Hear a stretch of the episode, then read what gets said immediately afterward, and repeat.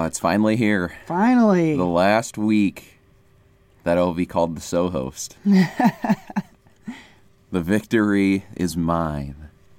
I'm gonna I'm gonna start with the V formation. when I this win, podcast? when I win, I'm gonna say it more than I ever did. I'm gonna say it twice as much. You'll just you won't even say Seth. You'll just say you'll come home from work and be like, "What's up, So host?" That's exactly what I'm gonna do. You should go host. No host. Yes, right. host. Um, yeah, so we're here, episode 33, the Oscar special. Oh yeah. Insert camera sounds. Is that a? Does that sound like a clicker?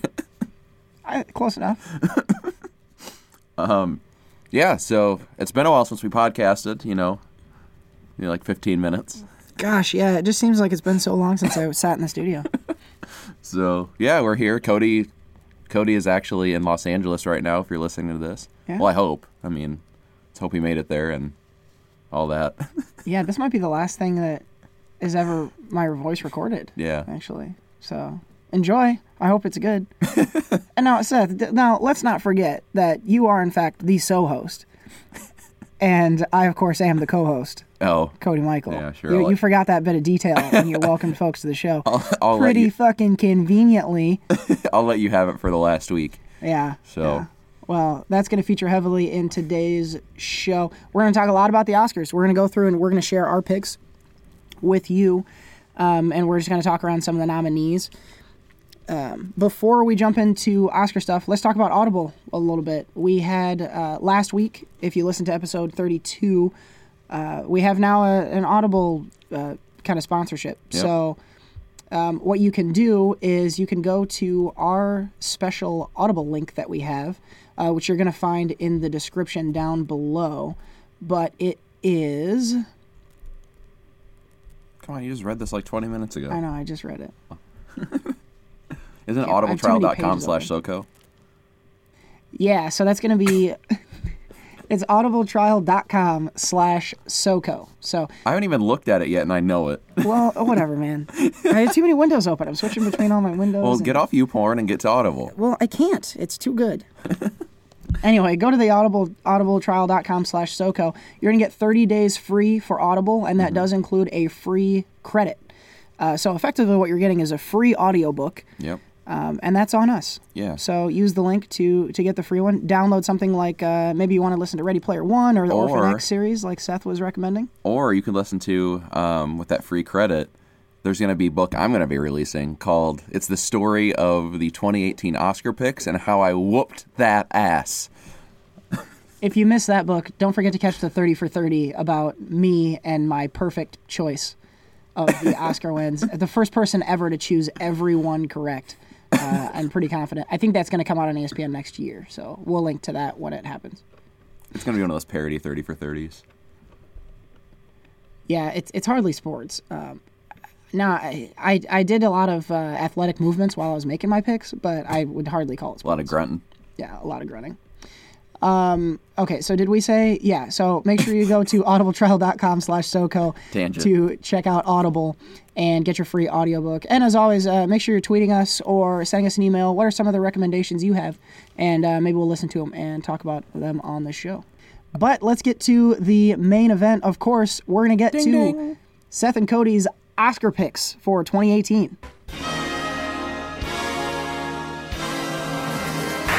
And the Oscar goes to. We lost, by the way, but you know. There's a mistake. Moonlight, you guys won Best Picture. Y'all might as well get the music ready because this is finna take a while. Well, well, well, here we are. Finally, we're going to reveal our picks. Well. Before we jump into this, uh, you at home, you can play along. Uh, we're going to link down below to, uh, I just created a quick Excel doc where you can go in and make your picks and bet your points and uh, play along. So uh, download the Excel file, fill out your picks, and then send it back to me at socoshow91 at gmail.com. And uh, yeah, we'll see if your score can beat me or Seth. I doubt you'll beat me. You'll probably beat Seth. And uh, if you do, well, maybe we'll shout out some of the high scores uh, from you folks out there. So play along with us. And uh, yeah, we'll have a lot of fun making our picks. So let's describe kind of the rules for Seth what wins. we've done here. Um, the the rules one. are that I rule, and this, so the way we did this, there we're choosing only 14 categories. We left a few out, so there are 14 categories that we're making picks on, and for each pick a person makes, you have to bet confidence points, and the way that works is if I am the most confident that Woody Harrelson will win Best Supporting Actor, and I know it's a lock, then I'm gonna use I'm gonna use my 14 point pick on that pick because it's the most certain that I You hear you heard it here, guys. He did actually do this. so So the way that works is if I get that correct, I will get 14 points. If I don't get it, I just get zero points, but I've wasted then my pick, right? So the point is to accumulate the most points at the end. So not only do we have to pick correctly, but we have to make sure that we're uh, putting our confidence points in the right places because even though someone chooses the most correct categories, you could still lose. So important to uh, pay attention to where the confidence points are. Uh, that was the hardest part of this. I already knew that I had all the right answers, but deciding where to put the points uh, was a little bit more difficult. if you knew you already had the right answers, why is that difficult? then it really doesn't matter. Yeah, I'll just get a perfect score anyway. but still, you know, drama. So uh, those, that, them's the rules. So uh, you know, download the Excel file, send us your picks, and uh, and we'll score them, and, and we'll let you know who wins. But I think uh, we better jump into our picks, and we haven't seen each other's picks yet. Um, we've been keeping them a secret Oh, because picks. I don't want you to see all the. You said picks. yeah, no, we ha- we have not seen each other's picks. Okay. Picks. With a P. No, we don't touch each other's picks. no. Um, and contrary to popular belief.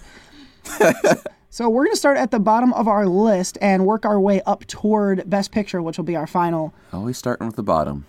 Starting from the bottom, and for us, that is Best Score. Uh, score, if you The don't score will be Seth has perfect, Cody has 0 That'll Uh-huh. be the score. Yeah. So score obviously super important to a movie. We talked about score with uh, Black Panther on the ride home. If you still haven't caught that, make sure you're checking that out on the Jared Buckendall YouTube channel. Uh, so we talked a lot about score and just how it sets the mood for a movie and adds or detracts from what's going on on screen. Uh, nominees for best score: Dunkirk, Phantom Thread, The Shape of Water, Star Wars: The Last Jedi, and Three Billboards Outside Ebbing, Missouri. So a pretty packed category. Uh, all movies that uh, I think people liked, and obviously the scores were a big part of that. Uh, because I am a gentleman, uh, I will let you go first, Seth. What is what's your pick in this category? Well, we're we're also going to talk about our favorites as well. Oh yeah. So hey, actually, let me reframe. That. Jesus, Let me rephrase a that. gentleman who doesn't know how to set up a podcast.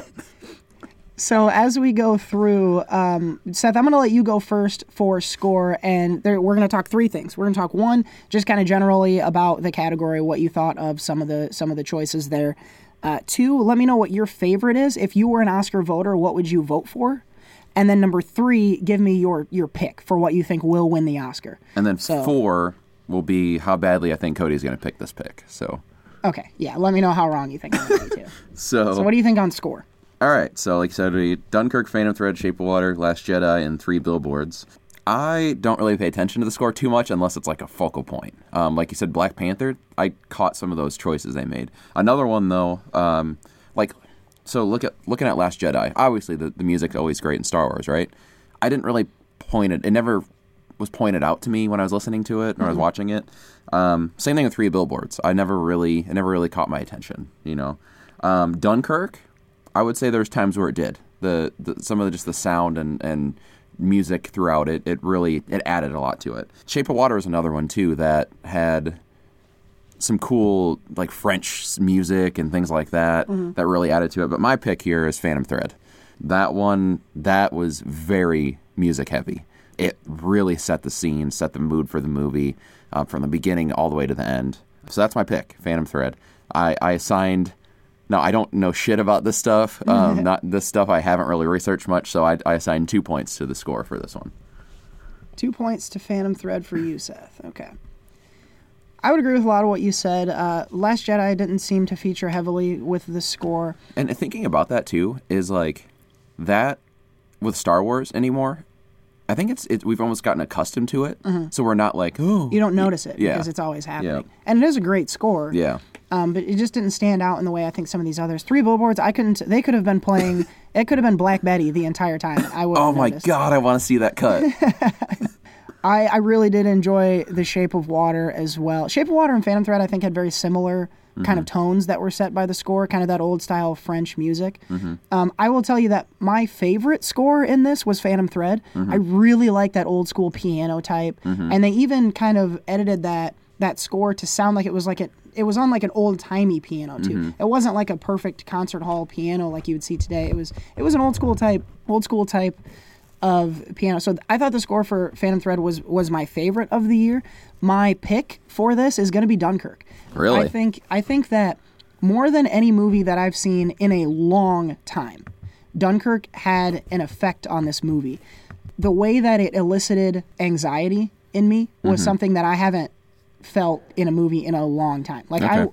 that was one of the first things that that we talked about on the ride home uh, was how the sound made you feel just unsettled the whole time Right. and that had a, that had a lot to do with the tone of the movie. I think I think more than any other movie on this list of five, if you take the score out of Dunkirk, that becomes a crappy movie. And maybe not crappy, but it becomes a much less enjoyable movie because so much of it is wrapped up in that score. And I think Hans Zimmer does an incredible job here of being creative and um, you know really adding something to the movie that had a huge effect on it. It had a huge, you know, if you take the piano out of Phantom Thread, it's still the same movie. Um, and, I, and that's that's why I picked why I picked Dunkirk for this one. I only gave it three points. Um, I had it higher, I did, Okay. but I'm so uninf- I'm so uninformed on Right. score and what the the mood is out there. I didn't want to bet big on this one, but uh, so I went three. So three for me on Dunkirk and two for you on on Phantom Thread. That's for best score. The other part for me making this decision, uh, picking Phantom Thread, is this is the only category looking through that I think this movie could get recognized in and actually win one. Um, and I think it's going to play a part because this movie was generally loved by a lot of people, but it's not kind of one that people are talking about. And I think it's going to win something. And I think this is this is it. I could see that happening. Yeah. Yeah. Let's move on to cinematography. Um, I actually I thought it was cinematography. I actually had to Google that just to be sure that it was what I thought it was. You know, you always think you have an idea of what cinematography is, and um, basically, it's the visuals, the way that a shot is set up and framed. Um, you know, your your director of photography is kind of the guy or the girl. The DP. Yeah. Um, Don't Google that. um, so you're, we're here. We're talking about the look, the look of a movie, and the the structure of the shots and things like that. So, the uh, nominees here are Blade Runner, Darkest Hour, Dunkirk, Mudbound, and The Shape of Water. Again, just a stat category in terms of how good these movies were, with the exception of Blade Runner, which I did not like, um, and I know you didn't like either, but a lot of folks love Blade Runner. So, as I look at these, um, there are a couple that stand out to me, um, specifically Dunkirk, uh, The Shape of Water, and Blade Runner. In terms of just the look of these, you know, Dunkirk is a movie that I think is not nearly praised enough. And one of the one of the things about it is just the look of this movie and, and the way that they use such big, large scale on some shots. There's these big, wide, sweeping shots sometimes, and then also they're right in close to someone's face on the next. So it does a lot of variability between kind of the look of some of these things. They do a lot with light also in Dunkirk um, that I thought was really enjoyable. So that's like on the more realistic end. And then you kind of start to get into the more fantasy realm with like Shape of Water. Mm-hmm. I thought Shape of Water did a really good job of blending kind of a fantasy vignette um, with a grounded type of real world. Mm-hmm. And a lot of the. I think when you're talking about Shape of Water and its chance in this category, I think it's really in those fantasy shots mm-hmm. where you know they're underwater together or um, you know some something out of the ordinary is happening and i really dug those um, there there just wasn't enough of them for me uh, for shape of water to win this one i it, it really pains me to say this but i'm i'm picking blade runner in this category Really? because what for everything that I thought Blade Runner lacked, what it definitely did not lack was some stunning visuals. Um, you talk about these big these big shots of L.A. and they're all lit up, and you've got the billboards and everything, and then they go to Vegas, and it's this this ru- this this you know it's in ruin and it's all sandy. Um, I thought that that the way a lot of this looks was so fantastic. Um, and it's one of the reasons that it bothered me so much that I didn't like it, is because it, I, I do think that it was a great and a well put together movie. Uh Um, it's just not one that I like, So I give it a lot of respect. Um, I am, uh, you know whether so that's my pick. That's my choice. That's what I think will win the Oscar. Um, it's hard to say if if I think it's my favorite, just because I, I really I didn't I very strongly disliked this movie, so it's hard for me to compliment it. But it looked great, um, and I think it looked better than all the rest of these. I went big on this. I bet nine. Holy poop! I bet nine on Blade Runner. Uh, that's I, I'm I and that's a I think that's a risk, but I, I think that I, I'm a strong believer in Blade Runner to get this category just because it does so much more. You know, the other ones do well, but I think Blade Runner does more. God, And I hope so- you get it wrong. So that's why I'm picking it. Yeah, that's a big one. I might miss. I don't know. So yeah, there's there's a lot I agree on with that. Again, it's, yeah, cinematography is not one I'm super familiar with. I just know like so going through. I saw Mudbound. I saw it on my phone, and so I can't really judge. I mean, it was a it was definitely shot well and looked good and everything, but I can't really comment because I saw it on my phone. Yeah, Blade Runner. Blade Runner definitely looked good, but I don't know if I'd put it in this category. Uh, maybe a little bit of a a spoiler or a pre a precursor. I think the one that that I so personally and what I picked and what I feel is Dunkirk. I picked Dunkirk for this category because I remember we we did the ride home and I remember just watching this movie and there's just these long arcing shots of like the ocean and and and the city of Dunkirk and just all the, there, there's even stuff in the background that they add in like fires and mm-hmm. that are that are miles away in the shot. Like that's incredible. Mm-hmm. You know the, the the look of this movie was incredible and the, the again that's another one that it put you into the atmosphere on it. So that that's one that i that i that i, I don't feel strongly on. I, I feel good about the pick but i picked i, I put three points to that one. So I, i'm playing it safe. I'm playing it smart and safe. Well, you think you think you are, but, but these are just as uncertain as the ones that I'm sure you have big points, and we'll we'll oh get no to those. i know i Dunkirk know is the one I'm worried about here. Um, I'm I feel pretty good about Blade Runner, um, but I definitely I think if if it's not going to be Blade Runner, I do think it'll be Dunkirk, and it will be well deserved. And this is another one too where I thought I think this movie a lot of people liked it. I think it deserves some recognition and again this is one I think that I I think they'll give it to it because of because of the the recognition they want to give the movie. Um also I from I think people have bias towards some of the the like the CGI. And people are going to give this movie a ton of respect for, For not using that. practical. Everything was practical, and that that's another reason why I feel pretty good about this one. Yeah, that, that definitely may woo the Academy, and I may be uh, I may be losing on that pick alone. so you alluded to the visual effects. That's going to be our next category. Uh, nominees here are Blade Runner, Guardians of the Galaxy, Kong Skull Island, Star Wars: Last Jedi, and War for the Planet of the Apes. So what do you what are you thinking on this one? I realize I didn't see Kong, but I don't know if I need to.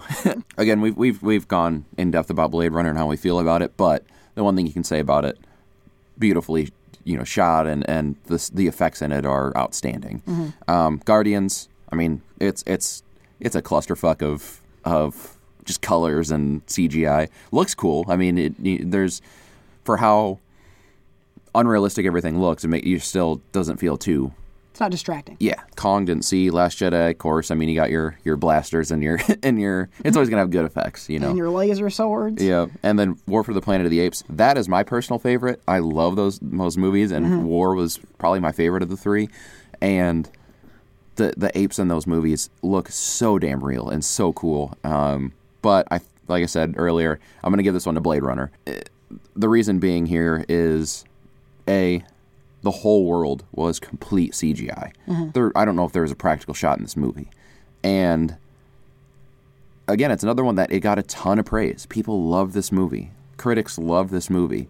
Um, I think people are going to want to give credit to it uh, because it did get snubbed. The original one got quote unquote snubbed in the 80s when it came out. So I think people are going to maybe vote for it to kind of give it that.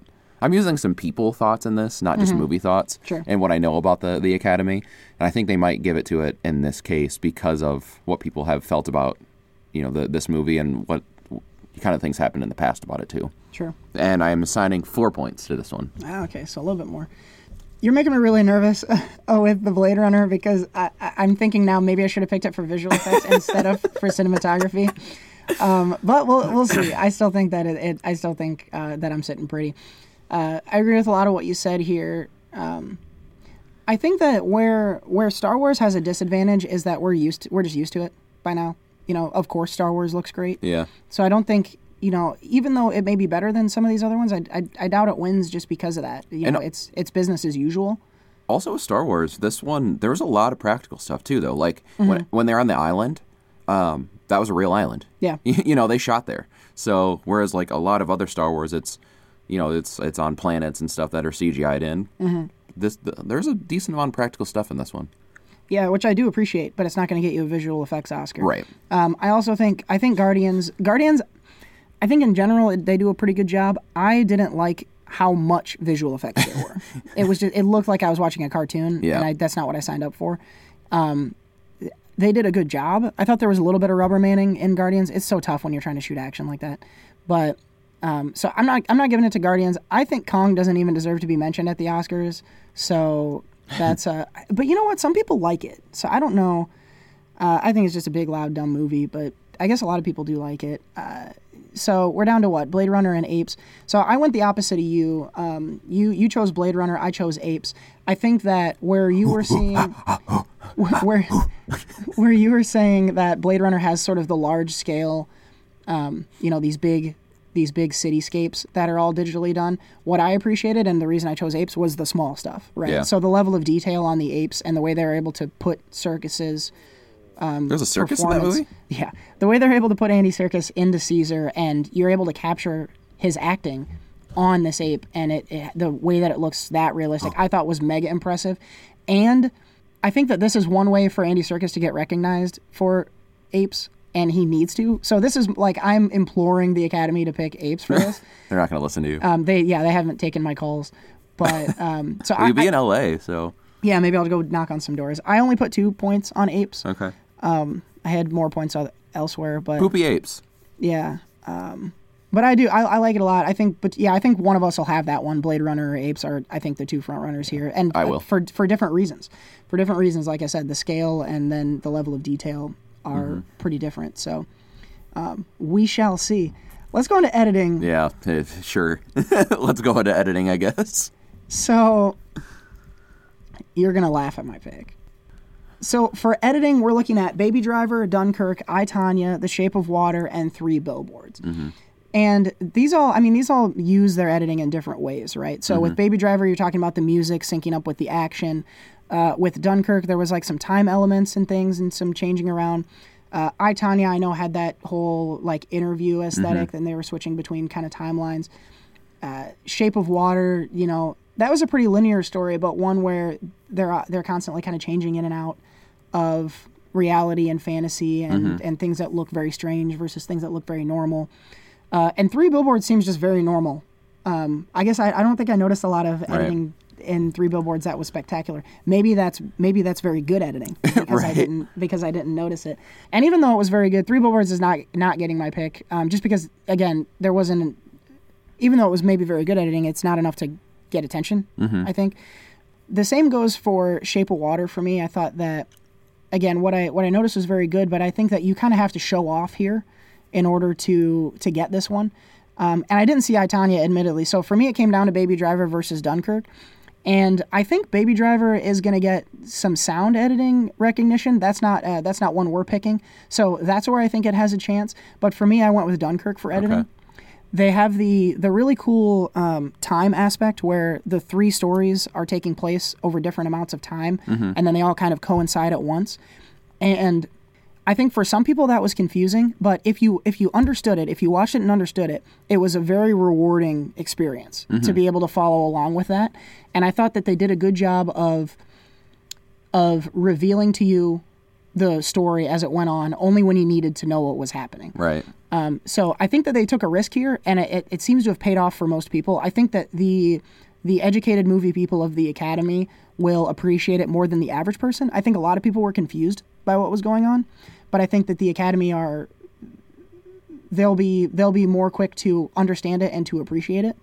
Um, I I I went big on Dunkirk. I went What the 10. fuck? I put 10 what? on Dunkirk. On editing? Yeah, I put ten on Dunkirk for editing because I think that I think I think it'll wrong? win. I think it's I think it's going to win. I don't think there's a better one, and I don't think it's close. I think I think Dunkirk definitely wins, and so that's why I put ten points on it. Okay. All right. Tell me I'm wrong. I mean, I don't honestly don't know how to even like editing. I don't know shit about, so I just went like I don't feel that. That's the thing is like I, I'm laughing. Sure, they could win. I, I mean, and I your points are that you're making are valid, but I also don't understand how the Academy votes in this category sometimes. Um, a lot of time with these categories, it seems like they just kind of go with whatever the popular movie is. Um, you see a lot of these movies rack up a bunch of wins because of some of these things. That's kind of where I went with this vote. Um, I think Shape of Water is going to have a lot of recognition and wins this year, and I went with Shape of Water. Now, I did not go nearly as confident. In fact, I went the complete opposite. I went with one. so I, I really have nothing to base this off. I mean, like you said, editing is one of those things. Like if it's good, it's good. Mm-hmm. Um, I didn't really notice anything. So, and maybe to for your counterpoint with the Dunkirk thing, people were a lot of people were confused, and like you said, I, I know a lot of film people will understand it, but it might be left up to pr- interpretation. So some of the people, some of the people voting might just be like, "That wasn't my taste," you mm-hmm. know. Whereas Shape of Water, people universally love that movie. It just might get love because it's there. So uh-huh. Yeah, and for me also there was a little bit of that point you made earlier where the Academy knows that it should appreciate Dunkirk, and they're not going to do it in other categories. So I think this is one that they can give it to. Um, and Dunkirk, you know, this is like um, I, I'm trying to think of another a I reference. can't believe you went ten on it.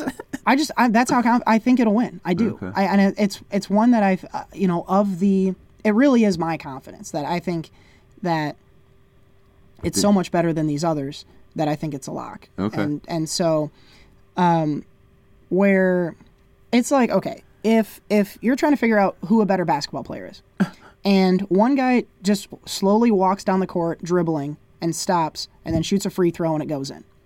Sure, he's good. That's what you want to do. That's three billboards. And then another guy comes up and he's dribbling between his legs, double time, bounces one off his noggin, and then throws it off the board and jams it home. Then you're like, oh, that guy's a better basketball player. Now they still only both. I mean, they still only scored two points, but you, you're like that guy showed out, and I, that's why I think Dun- Dunkirk shows Okay. out.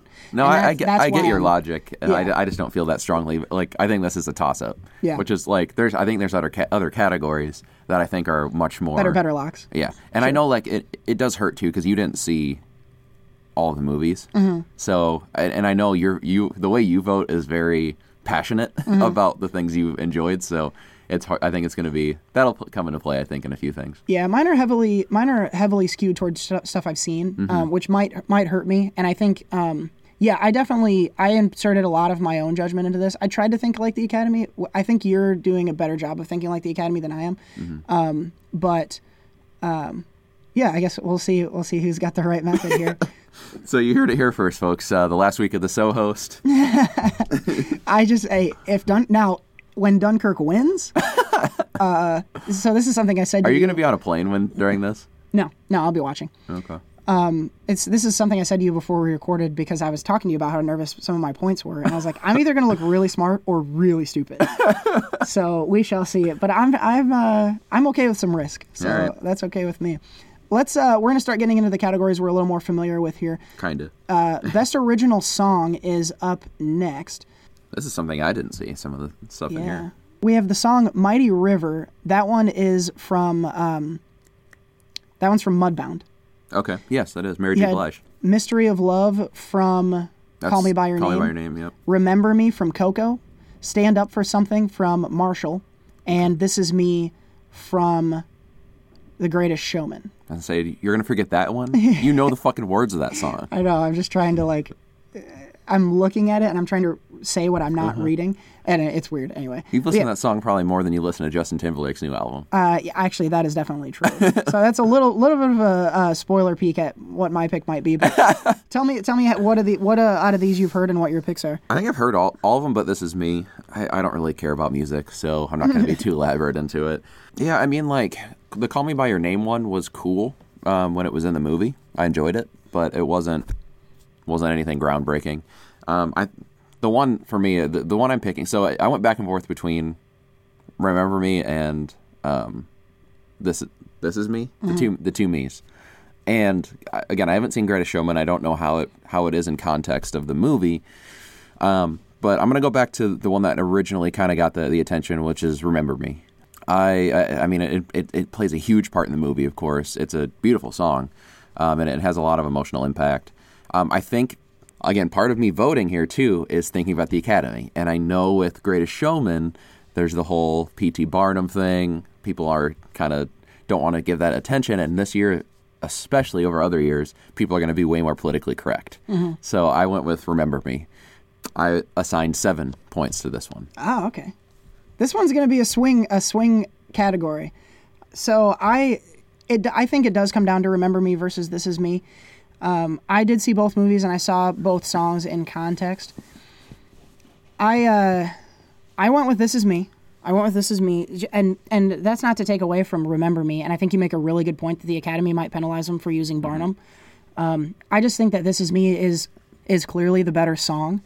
Um, what I'm not sure of is how much the context of the movie comes into play here, because if you just listen to the two songs, This Is Me is a way, way, way better song.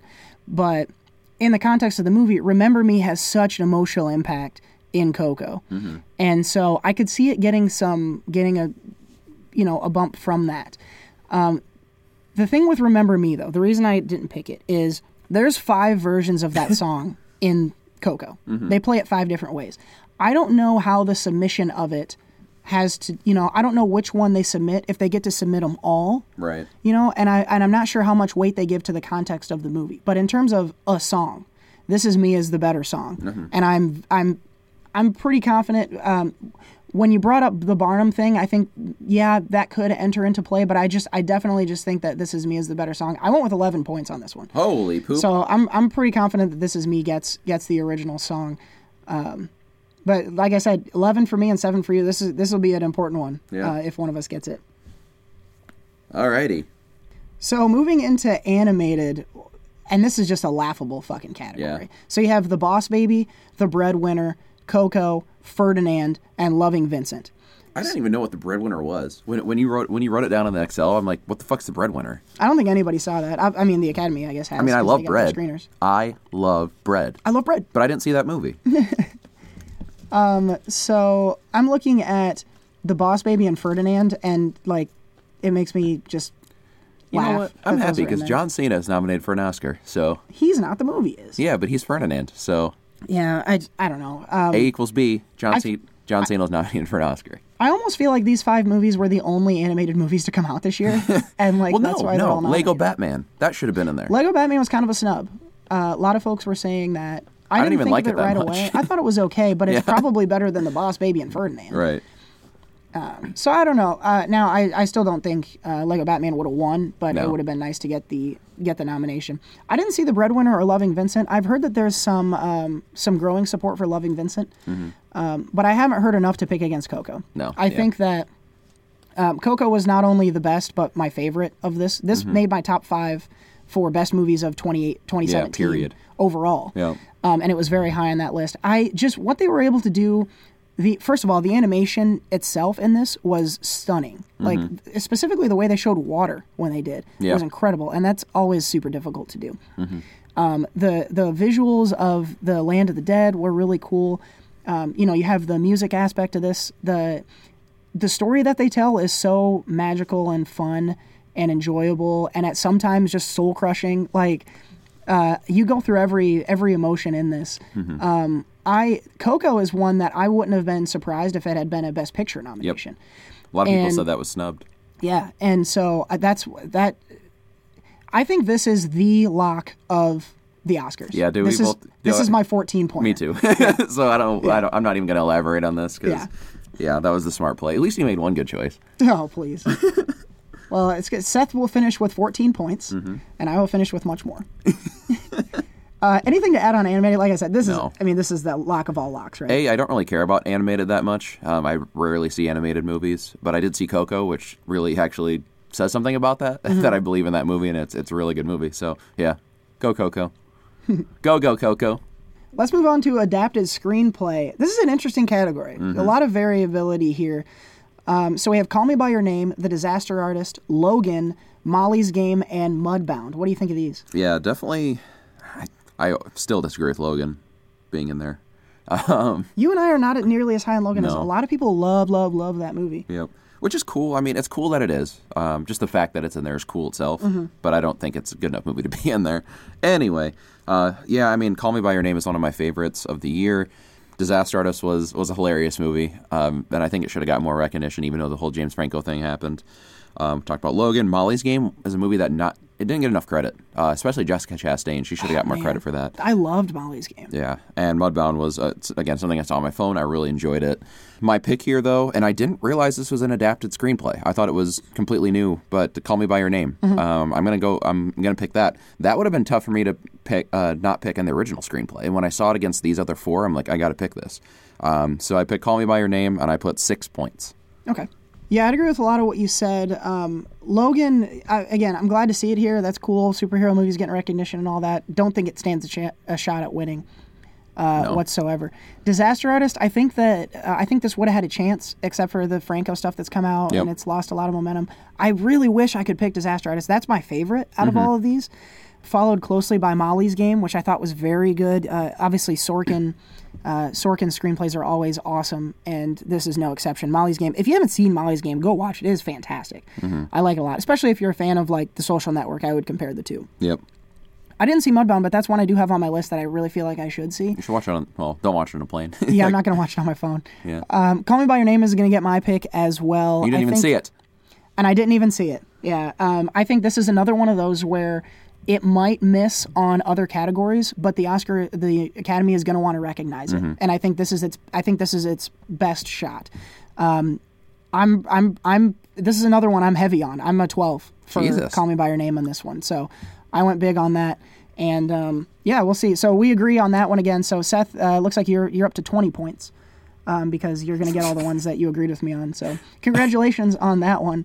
Uh, I just think Call Me by Your Name, you know, uh, I've heard enough about it to know that it's a great film. Oh, yeah. And with the added benefit of the social significance of it, and then the, I think just the general lack of competition in this. I mean, if you Oh, yeah. really, if you really boil it down, I don't think it's close here.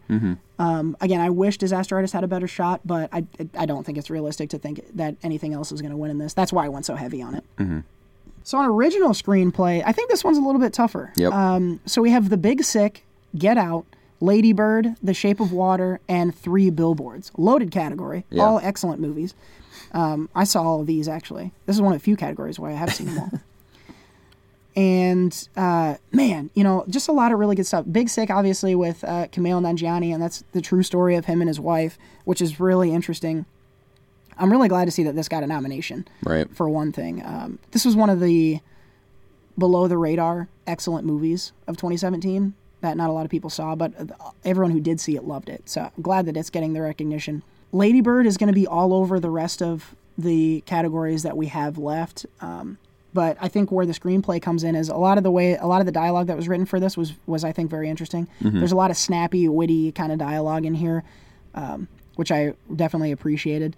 The Shape of Water had a screenplay that I think is a lot of stage direction type stuff that is difficult. So I'd be interested to read that and see how much of that is actually in the screenplay mm-hmm. and how much of it they did with the DP afterwards. So mm-hmm. um, Three Billboards, similar to Ladybird, the the dialogue in this is so important. I mean, that's a whole movie. Mm-hmm. So I think that the writing for Three Billboards definitely puts it near puts it near the front. But my my favorite of these and the one I think that will win is going to be Get Out here. You think Get Out will win? Yeah. Um, I have it as six points, so it's kind of a middling one for me. It's, I think, top to bottom, you know, the plot of this movie, the dialogue in it, and just everything in between that would be on paper if you're just looking at the screenplay, I think is fantastic here. Obviously, the performances and, and the visuals and everything added to it, but thinking just about the, you know, what's on paper. Um, I think Three Billboards stands a pretty good shot of beating it, but I'm picking Get Out partly partly out of emotion because I want it to win.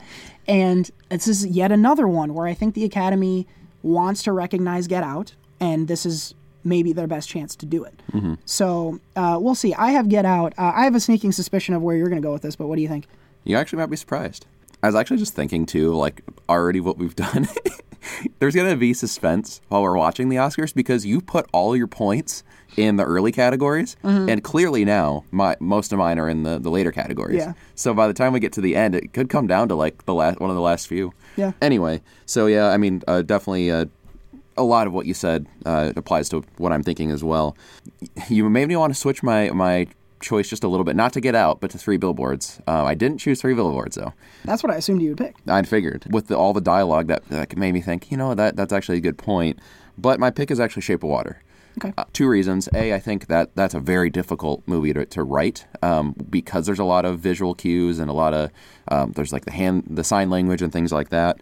Um, but also, again, I, I think coming into play with thinking about the Academy when movies, I think Shape of Water is, is a movie that people want to recognize and recognize. And uh, I think, but when you look at the movie a month or two after the Oscars when it's come out in DVD and stuff, or when it's on, you know, when, it, when it's already out in DVD, the the covers are going to say with X amount of Oscars. I just keep picturing that, and I think the Academy wants to vote for that. That's uh, that that's all the guess, but that kind of played in there too. Um, so I picked Shape of Water with five points. Uh, okay, a lot of points on the line. That one, that one could be a big one.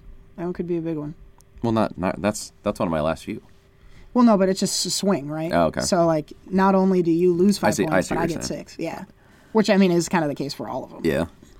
All right, so we're moving into the acting categories. This will be interesting. Um, I'm excited to see kind of what what The some of your acting categories are where my points are at. Yeah, this is all. This is where all your points. Are. And are. this is where I really focus on when I see movies is the characters. Mm-hmm. So this is this is one of, these are ones I feel good about. Yep. So let's start with supporting actor. We have Woody Harrelson, Richard Jenkins, Christopher Plummer, Sam Rockwell, and William Dafoe. Well, I should say the movie. William, I should say the movie. Willem, sorry. Jesus Christ. Um, Woody Harrelson is for Three Billboards. Richard Jenkins for Shape of Water. Christopher Plummer for All the Money in the World. Sam Rockwell also for Three Billboards, and Willem Dafoe for Also for Three Florida Billboards. Project. Yeah. Basically, the entire cast of Three Billboards. Uh, what do you think? I this is one of my favorite categories. I don't think when I do the noise for for Woody Harrelson, I I don't actually mean his performance is bad. I really liked his performance, but he didn't deserve an Oscar nomination. I, I don't think so either. Um, but so yeah, I really enjoyed his performance. Same thing with Sam Rockwell, Richard Jenkins in Shape of Water was great. I'm glad he got I'm glad he got some recognition for that. I really liked his character, and he's been around for a long time. Hasn't got a ton of recognition. I'm glad he's getting it. Christopher Plummer again. I that movie itself is okay. His performance is really good, and uh, I'm glad he got recognized for it as well. Willem Dafoe. Um, God, I, I watched that movie a couple weeks ago now, and that movie is a, another one, kind of like Call Me by Your Name, where I just keep coming back to it and thinking about it. And his performance in that is really, really good. This is one I wouldn't be surprised if he were to pop in and win it, uh, especially because he's been around for so long, and he he's never won an Oscar. And so it, it's cool to see him get recognized for it, and, and I would be happy if he won it. Not not happy for my points because I put a lot up on this one, but I'm picking Sam Rockwell. He's cleaned up at the awards, and he's getting a lot of recognition as well. Uh, really, kind of a this is the mo- the most recognition he's gotten for any of his roles, and I think he deserves it. So I, I picked Sam Rockwell uh, with 11 points. Ah, finally, big betting. Yeah. Let's see. So I, I really did enjoy this category too. I thought there were these were a lot of really good performances. Um, Woody Harrelson was good. Again, just not, you know, shouldn't have been a nominee in my eyes. I, I, I retract my. Richard Jenkins was so good in Shape of Water. I really liked his character um, because he's it's very subtle, you know, because he's playing a gay man, and you don't. He never comes out and says, "Hey, I'm gay," and he never does shit like this, and like he's not. You know, it's very very subtle. Like you could almost miss it. Um, with the exception of like one scene, I think. I really, really liked Richard Jenkins. He might be my favorite performance that I saw in here. Um, I really did like Christopher Plummer, though. We talked a lot about when I saw this, um, just how imposing a figure he is in that film. Um, I didn't see Florida Project, so, I, I didn't get to see William, Willem Dafoe. That might be one to watch on the plane. Yeah, maybe I'll. Might, might, might give you a few tears here and there, but Oh, good. I've Not- always wanted to me, cry on a plane. yeah. No, I'm just kidding. I already have. um, so not seeing Florida Project made this one easy for me. I went Sam Rockwell as Mm-hmm. well. I mean, he's won every. It would be a major upset if he didn't win. Mm-hmm. He's won everything up until now. Um, I did like him in in uh, Three Billboards. Now he wouldn't be what I would vote for if Mm. I was a voter, but uh, I understand. You know, it's tough to slow down a freight train like this. Um, Yeah. I went 13 points. This is my second. This is my second biggest interesting. my second highest confidence. Uh, so we agree on Sam Rockwell, and we both went big. yeah. Um, I think we're I think we're gonna get these points. Yeah. Um, and to clarify, I would pick Willem Dafoe. He was my favorite performance out of all these. If I, Mm-hmm. if I were voting, I'd pick Will- Willem Dafoe. Let's go to supporting actress. Uh, now I'm at a disadvantage here because I didn't see any of this. Well, I saw a couple of them. Yeah, you saw Octavia Spencer, Laurie Metcalf, Metcalf. Lesley Manville. oh, I did as see. Lesley Manville. I keep forgetting about. You her. saw, You you, you didn't see I Tonya or Mudbound. Right. So Mary J. Blige for Mudbound, Allison Janney for I Tonya, Lesley Manville in Phantom Thread, Laurie Metcalf in um, Lady Bird, and Octavia Spencer in The Shape of Water. So to talk about a few of these, I really enjoyed Octavia Spencer. Um, I thought she was a very important part of this movie. Yeah. Because you don't have the main character doesn't speak, so Octavia Oh, yeah. has uh, she has to talk a lot and she has to talk to herself a lot, and I just thought she did. She just did really well. Um, she was important in that movie, and she executed well. But there was nothing really spectacular about her performance to me. Um, it felt a lot like The Help, honestly. Um, so even though I liked her a lot, uh, she's not, you know, not a pick that I would make. I really, really, really loved Laurie Metcalf in uh, Lady Bird. Lady Bird. Uh, just man, that movie is fantastic, and she's so good in it. Um, I really, really appreciated her performance. Um, Lesley Manville is one that, you know, I'm not done talking about Laurie Metcalf. She was fucking fantastic in this because she, she That's the title of the episode. the way they the way they I'm not done talking about Laurie Metcalf. they the way that they her and Saoirse Ronan the way they work off of each Saoirse? other. The you know it's like I hate you and then I love you and I have to do this and then I want to do this and it, she's just and you can always see in her eyes even when she's yelling at Lady Bird hmm. that she it's with love. And mm-hmm. I man did I you know and Laurie Metcalf for me goes way back to Roseanne. And so I never thought that she was a serious actress. And then to see her pull off something like this I'm sure she's been in other things that mm-hmm. I've seen you know I've seen her missed.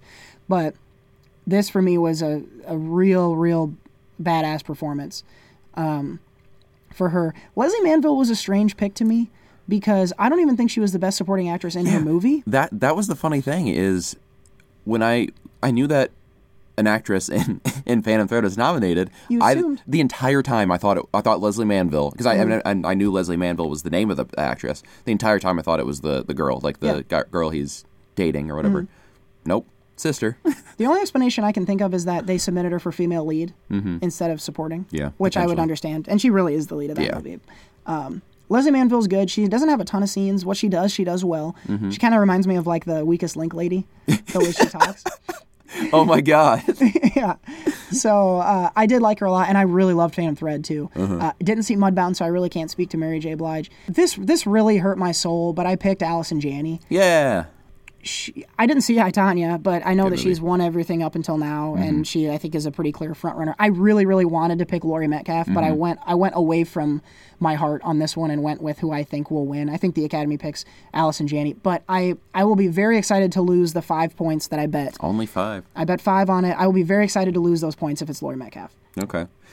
Yeah, again, a, a lot of what you said I agree with. Um, I did see, I'll go off what you didn't see. Um, I did see Mudbound. Mary J. Blige's character is very good. She does, a- she has a really good performance. Um, technically, she's nominated for two things because she sings the song in Mudbound Oh, as yeah. well. But uh, no, she does. She has a really good performance. But there's nothing that stands out with that. Allison Janney, though, holy crap, her character in that in that movie playing Tonya's mom, uh, it's it's it's a hell of a performance, and she is out of all these all out of all these these people are nominated, her performance is definitely the most uh, the most polarizing.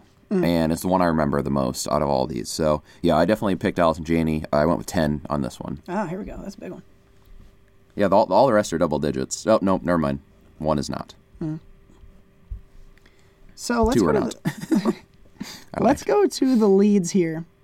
Uh, we're gonna start with Best Actor. So you have Timothée Chalamet. He was in Shalamar. Call Me by Your Name. Daniel Day Lewis for Phantom Thread. Daniel Kaluuya for Get Out. Gary Oldman in The Darkest Hour, and Denzel Washington for Roman J. Israel. So you just finished. You saw Roman J. Israel earlier today, Mm-hmm. or just finished watching it today. So you've seen all of these now. Yep. Um, what do you think of the nominees here?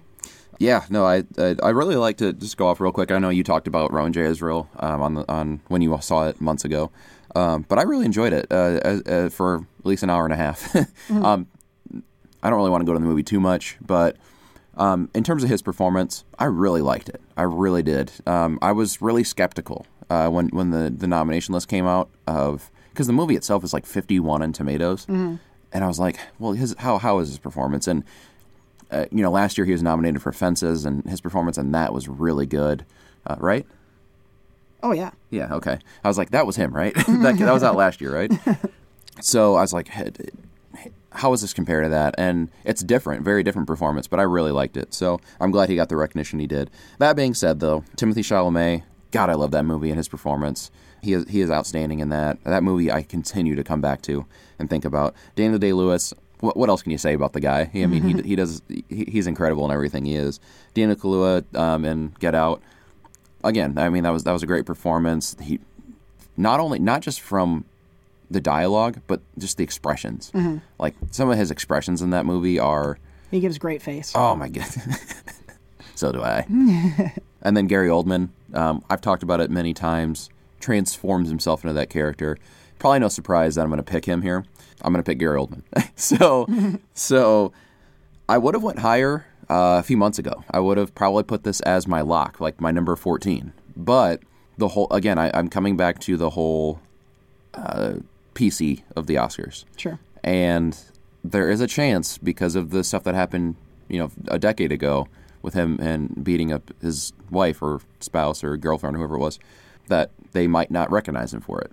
I don't think that'll happen though. Um, I went with 12 for this. Would have felt stronger about it a while back. So we'll see. I, I would I would I would think he deserves to win just in terms of his performance. He has a, his performance is he completely falls into that character and there's there's not another performance in, in my mind that beats this one this year overall. But he he did he there's that chance, you know. Yep. It's funny that like you were like, oh, I was a little less confident, so I went with twelve I still and that but that's what as compared to what you had left. Yeah, and, and that, that's what I'm saying is like his performance is so good, Mm-hmm. the best performance this year, and, and honestly in the last probably five years Wow. that I've seen for movies. So Well, maybe I should have watched that. Uh, I did not though. I saw a few of these. Uh, really like Denzel in Roman. I think he's better than that movie uh, in, in general.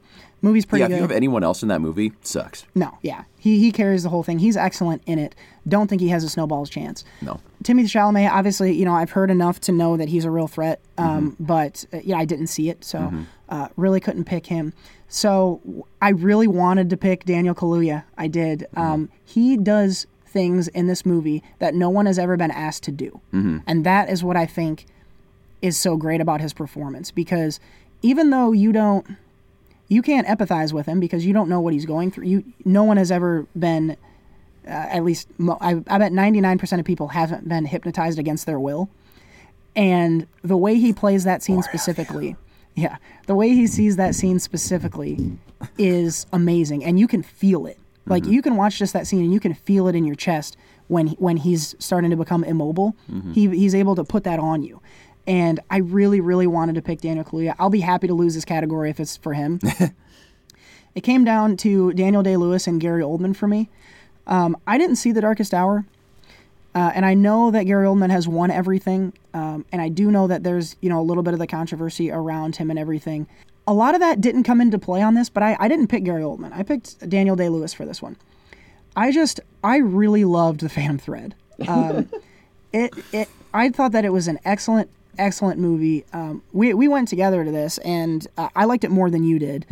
Something about th- this movie that that movie was so different from what I typically like, and I liked it so much. And I, a lot of that was him in this because he really he loses himself in character. You know, you talked about Gary Oldman loses himself into Winston Churchill. But Daniel Day Lewis doesn't exist. He's not a person. He's only a person when he's a character. And he just is this guy. And everything down to the smallest little details, like a twitch of his cheek, is it makes sense. And everything he, every movie makes is important.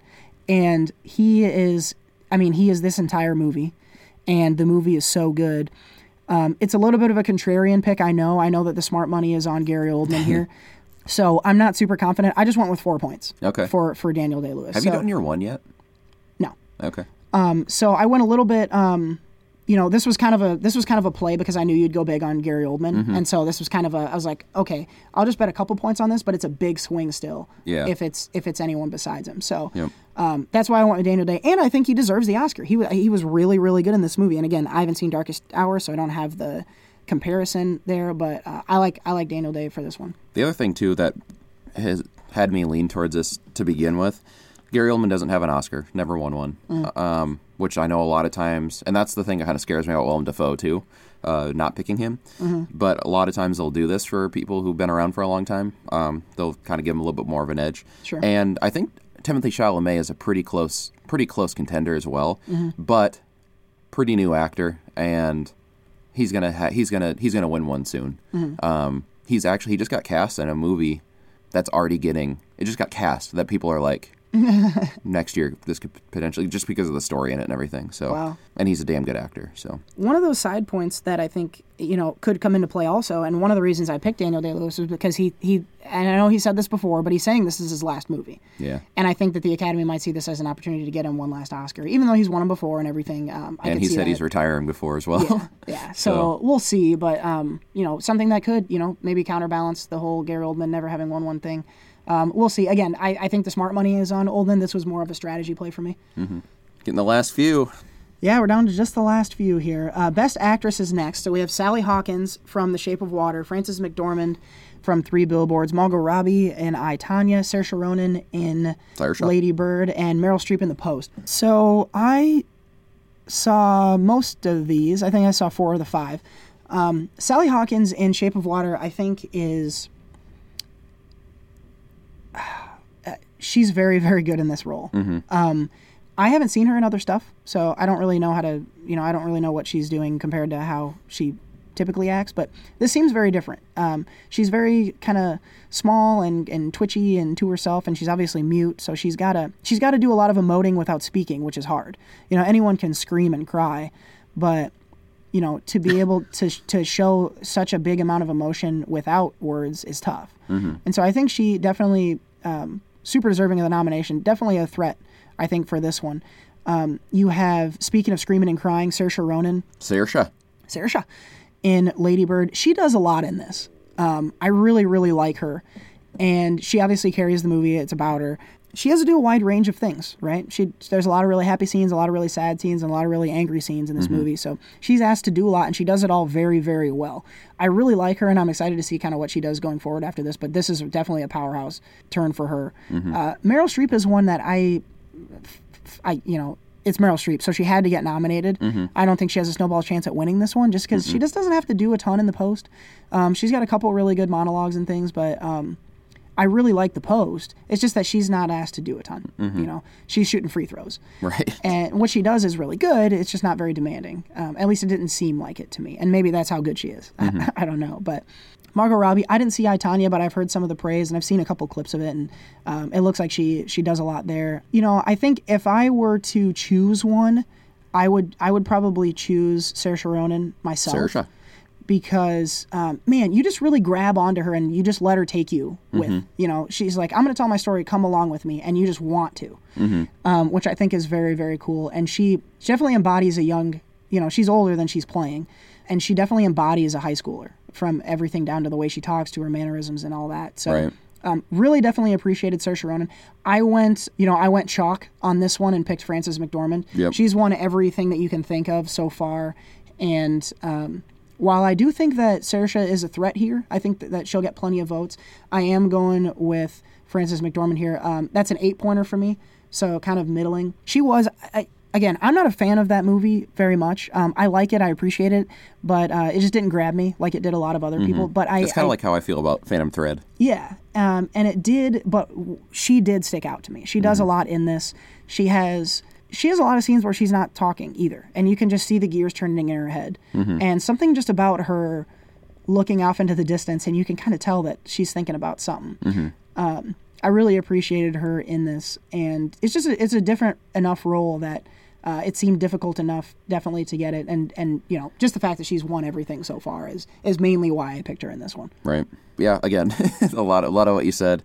With with this, so I did. Yeah, like I said, I did see I did see I, Tonya and Margot Robbie. Definitely a great performance. Um, I enjoyed her quite a bit. She deserves a nomination, but not not the win. I think we know what I'm going to pick here. Um, for Frances McDormand, she she's won everything. I really liked her character. There was she she had a lot of conf- there's a lot of conflict in herself in this movie. Uh, I think I mentioned it when I reviewed the movie when I saw it. Her the way her just her facial expressions and there's there's a scene where she's just kind of just staring kind of at the camera and just a tear rolls out, like a brief tear. Like that sticks with me. Yeah, I, I, I just her performance is great. I loved it. Um, so that one is my second highest pick.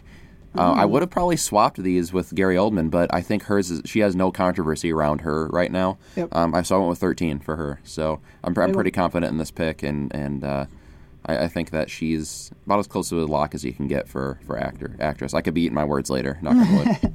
I hope you're eating them because you're going to gain points on me. You bet more, so you're going to gain points on me if the, if she is the, the winner there. Mm-hmm.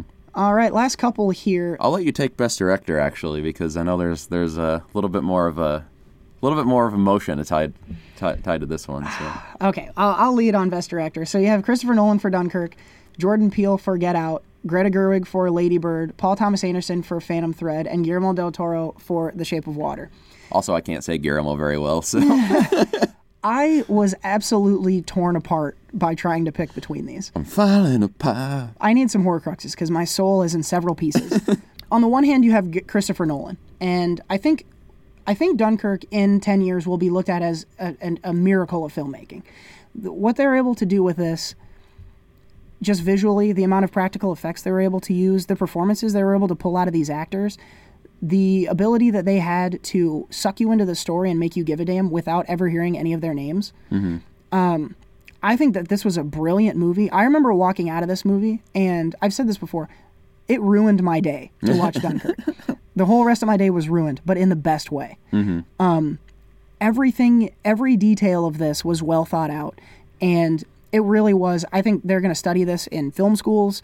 Um, I think it was a brilliant, technically put together movie. I again, and I, and I want to pick Nolan. I do because of the, technically what he's able to do here is brilliant. Um, then you have Jordan Peele.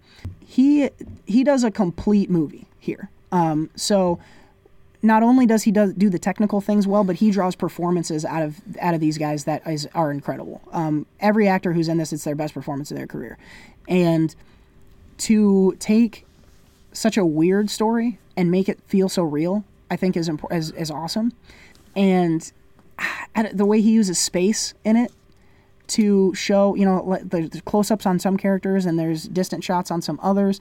The way that when there's the big twist in this movie and you find out someone you trusted is not to be trusted, the way they ch- the way they start filming that character at that twist is subtle, but it's there, and you notice it, and you're like, oh, now they're a bad person. For this to be his first movie is incredible. he's the first. He's I think one of like two or three directors ever to be nominated for Best Picture, Best Director, and Best Screenplay on their first try. Mm-hmm. And all of them are well deserved. And so I really love Jordan Peele. Get Out was my favorite movie of last year. so what? Did they? Didn't he? Did he co-write Keanu? I think they co-wrote it. okay. Well, you know what? I don't know. I don't know if they wrote it at all. I, I don't know. But this is his first time on his own, at Okay. least. Uh, and I, I really want to pick Jordan Peele also because I loved I loved Get Out. It was my favorite movie, and it wasn't even close last year. Then you have Greta Gerwig. Uh, Lady Bird is one of those that is just everyone can watch that and feel great when they watch it. You know, everyone can grab onto it and connect with it. And I think what I what I loved about this was the fact that I was able to identify with this 17 year old white girl and be like, man, I've been there. You know. Um, and a lot of that I think is the direction she pulls out of Saoirse Ronan an incredible performance, and that I think that in and of itself, what she's able to pull out of Allison Janney also, and again, maybe she's got Laurie other work. What did I say? Allison Janney. Oh. Uh, what she pulls out of Laurie Metcalf here, I- and again, I, I haven't seen all her stuff, so maybe she's been this great in other things, but I, I have a feeling she pulled um, Laurie Metcalf to the best performance she's ever done. And, you know, so much of this is, you know, dialogue and, and having. I think where she excels beyond the rest of these is what is what she does with the actors, right? So Nolan is kind of the more technical. He does all the you know, the things you'd read about in a textbook are what Nolan does well here. Peele, I think, has a more balanced approach, but Greta Gerwig, where she excels, is in the performances and what she's able to get out of them. Paul Thomas Anderson is one that, that's also a little more balanced, I think. You know, we talked a lot about the, the feel of this movie when you're watching it and hearing it and seeing the actors, and it's definitely different.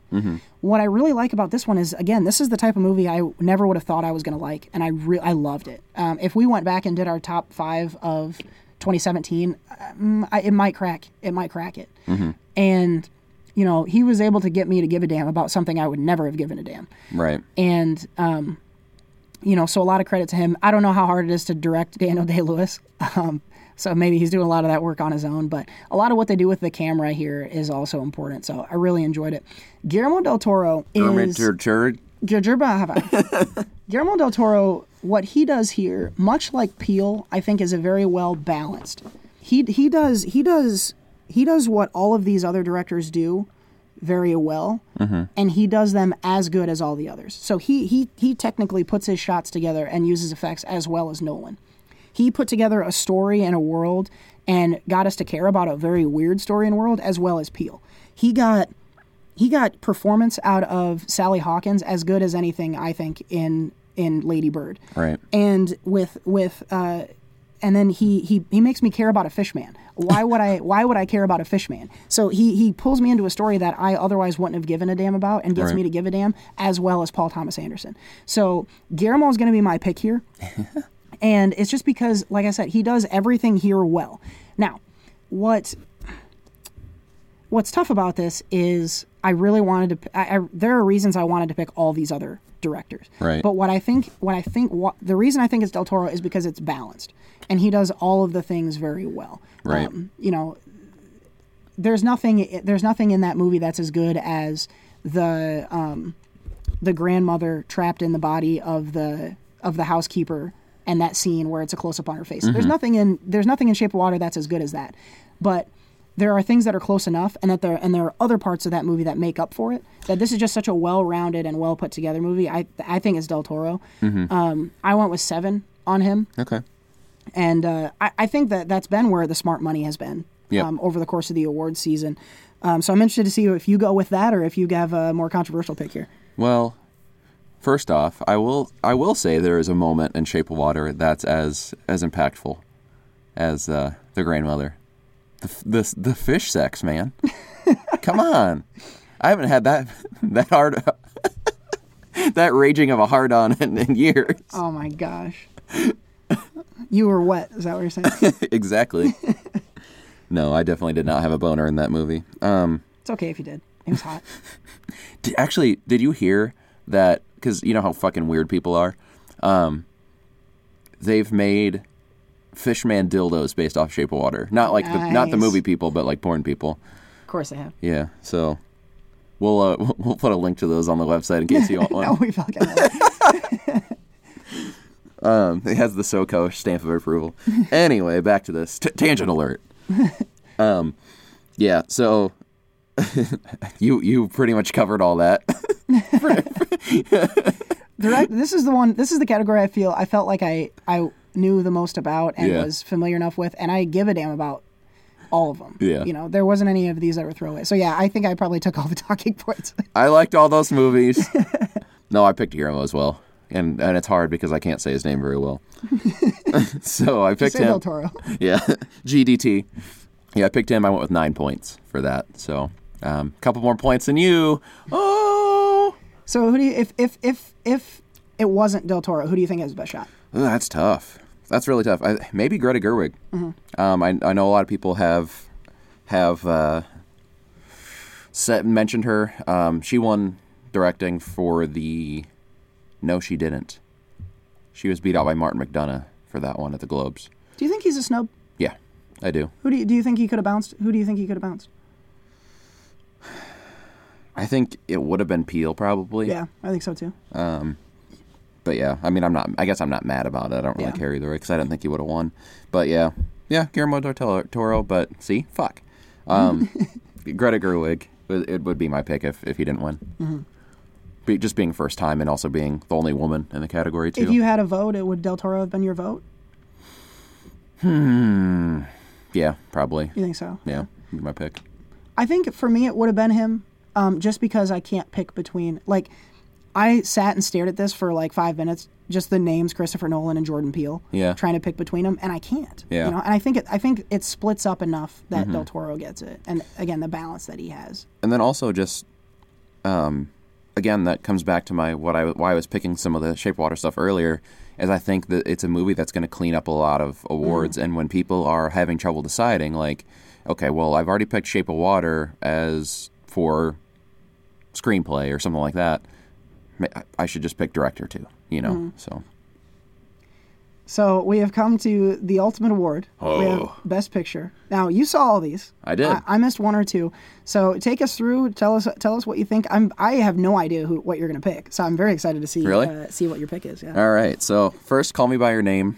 I'll just read them off because I want to kind of give thoughts, uh, different in different orders. So, call me by your name. Darkest Hour, Dunkirk, Get Out, Lady Bird, Phantom Thread, The Post, The Shape of Water, and Three Billboards Outside Ebbing, Missouri.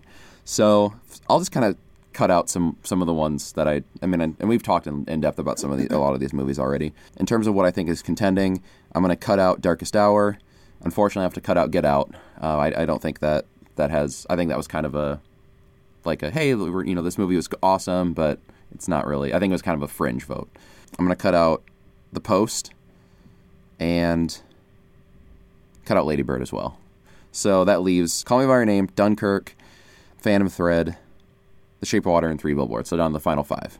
Dunkirk, again, really like that movie. I mean, it's it's it's an incredible achievement of cinema. It's there's some great there's there's some great performances. It's a beautiful movie, but I don't think it makes the final cut. Um, so I'm going to cut that one out as well. So we're down to Phantom Thread, Darkest Hour, Call Me by Your Name, Three Billboards. Phantom Thread, I'm also going to cut that one out. I, again, I really like that movie, but it doesn't resonate with a lot of people. It's just it just doesn't. It's it's kind of a it's it's old timey. It's about it's about it's about uh, knitting and, and sewing and stuff like that. Great performances, and I know the the Academy really wanted to recognize it, but I, I don't think it makes the final cut. So, Shape of Water, Three Billboards, and Call Me by Your Name.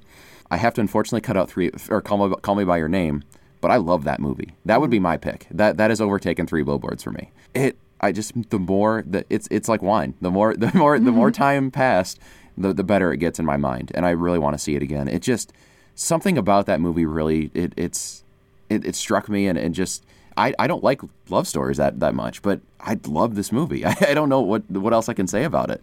Um, the fact that you didn't see it is a disgrace. You're a disgrace. It's on my list. I tell you this. I had plans to see all these movies until the LA trip came up. Mm-hmm. Yeah. So um, if I lose that, I'm going to blame Lindsay. no, um, no, it wasn't. It wasn't around here very much, so I don't blame you for not being able to see it. Yeah, performances are outstanding. The writing's great. The the the way it's shot is great. The music, I mean, the whole thing. Uh, it's super emotional. It's but it, but it's told in a way that's completely different than any other love story in general. Not even just like homosexual love story or you know a love story with an old dude and a and a not really he's not that old, but like an older guy and a young kid. Um, it's it's it's just it's just different, and it, it struck me in a way that a movie hasn't in a long time. So, Call Me by Your Name would be my pick, but I got to strike it out. So that comes down to the final two: Shape Water and Three Billboards. Uh, Three Billboards was my favorite for a very long time. I saw it like back in October or November or something like that, and and loved it. But that's not what I'm gonna pick. I'm gonna go with Shape of Water. Um, Again, another movie I really liked, and I I thought about it after seeing it, and it, I was kind of rivaling back and forth in terms of just how much I like it compared to Three Billboards. I still personally rank Three Billboards higher uh, in what I like, but I think this movie has a lot of steam behind it right now. Uh, it's picked up some some awards here and there, um, and it's it's a it's a movie that the Academy typically looks at. Three Billboards is not. When I saw that movie, I saw it a couple months before even Golden Globes came out, and I saw it as I actually saw the trailer for it and in front of uh, Cell Block 99. I'm like, that looks interesting, and I did not expect this movie to be uh, to get as much attention as it did. Really liked it, and I figured it'd be like one of those indie movies that's like, oh, you should see this. It's cool. Didn't expect it to be nominated come Oscar time. Shape of Water though is a movie that totally it tells a it tells a story that is unique and and is definitely unique. um, and it's it's a, it's a beautiful movie. It, uh, Guillermo del Toro has a ton of, of clout in the in the in the Academy, and I just think it has so much behind it that it's it's going to get recognized, and I think it's going to pull out the win. That said, uh, I, I put eight. Eight was my, my points. So So looking at these, uh, you know, there's a few I, I didn't see and I still have on the list. Um, but you know, Three Billboards never really spoke to me. I, I enjoyed it, um, but not as much as everybody else. But I do, I do understand why it's nominated. I'm not that dense. Um, you're right about like the post. I never thought that stood a chance. Darkest Hour, I don't think ever stood a chance. In fact, Darkest Hour is one that I think definitely shouldn't be up there. You didn't see it. I know, but just from what I've heard, just the reviews, none of them say this is a good movie. They all say Gary Oldman's awesome. Well, you know, no, it's kind of like Roman Israel. Well, Um, that that's it's not that's not the same thing. I, I, I think it's it's definitely a good movie, a very good movie. But his performance is so good that it That's what you focus on. exactly. Sure. But there's so much in here that I love. Phantom Thread, Lady Bird, Get Out, Dunkirk, um, all movies that I thought, and I even really like The Post. I just don't give it a snowball's chance. This was a really tough one for me. Um, here's what I here's here's my logic here. Here's my logic. I think that I do think Shape of Water is the favorite here. I agree with you there. But here's what I think could potentially happen. I think you're going to see a lot of splitting. Um, I think that Shape of Water is going to get some votes. Three Billboards is going to get some votes. Phantom Thread's going to get some votes. Dunkirk's going to get some votes. And I think that with all that spreading out, I think you're going to have a chance, a pretty good chance at a dark horse pick come out and win this one. So I picked Get Out on this one. Now, there's a few there's a few reasons beside that. One, I think that you you split up the vote so much. I think that Get Out has a chance. Um, I think that all the movies that you would rank above it each have things in it that aren't universally awesome, right? So a lot of people don't like Three Billboards. A lot of people don't like some stuff in The Shape of Water. But everyone I've heard talk about Get Out loves Get Out. And so I think that there will be some voters that pick it, and I think there will be enough division amongst the rest that it gives it a chance. Now, I'm not picking Get Out because I really think it'll win. I picked Get Out. I only put one point. Yeah. Um, What I my strategy here is that you're wrong. That was my whole thing. Um, because I, I do think that there's I, I think Shape of Water is the favorite, but I do think that even more than most years, I think it has a real chance at losing just because of how much division. I think a lot of different movies are going to get votes. Um, if even if Shape of Water wins, I think it'll be close. Where I think um, you know one of the things that uh, is always talked about is best director and best picture typically go hand in hand. A lot of the times, more recently though, it's been split. So, and I even though I think Gary, uh, Del Toro is Jesus, Del Tormo. Gary Del Toro, even, even though I think Guillermo Del Toro is kind of a shoe in for best director, um, I think that this is less likely. Um, again, while it's the favorite, I don't think it's a very big spread, and that's why I didn't want to put any confidence points on this. And that was kind of my theme really through the acting. I think there is enough division that it's really hard to put a lock. And so I went with Get Out for one point because that's what I want to win, and uh, I'm hoping you're wrong. That's kind of my that's kind of my thought there. Yeah, I I get what your what your thought is there. I just don't think there's going to be that much division. I think it's going to be right now the favorite, as I understand, is still three billboards. But a lot of people are saying though, watch out for Shape of Water. So A lot of momentum. Um, I don't know about like super recently, but I for a while I was hearing a lot of momentum for Phantom Thread even. that that was a while back. Um, I haven't heard much on that end.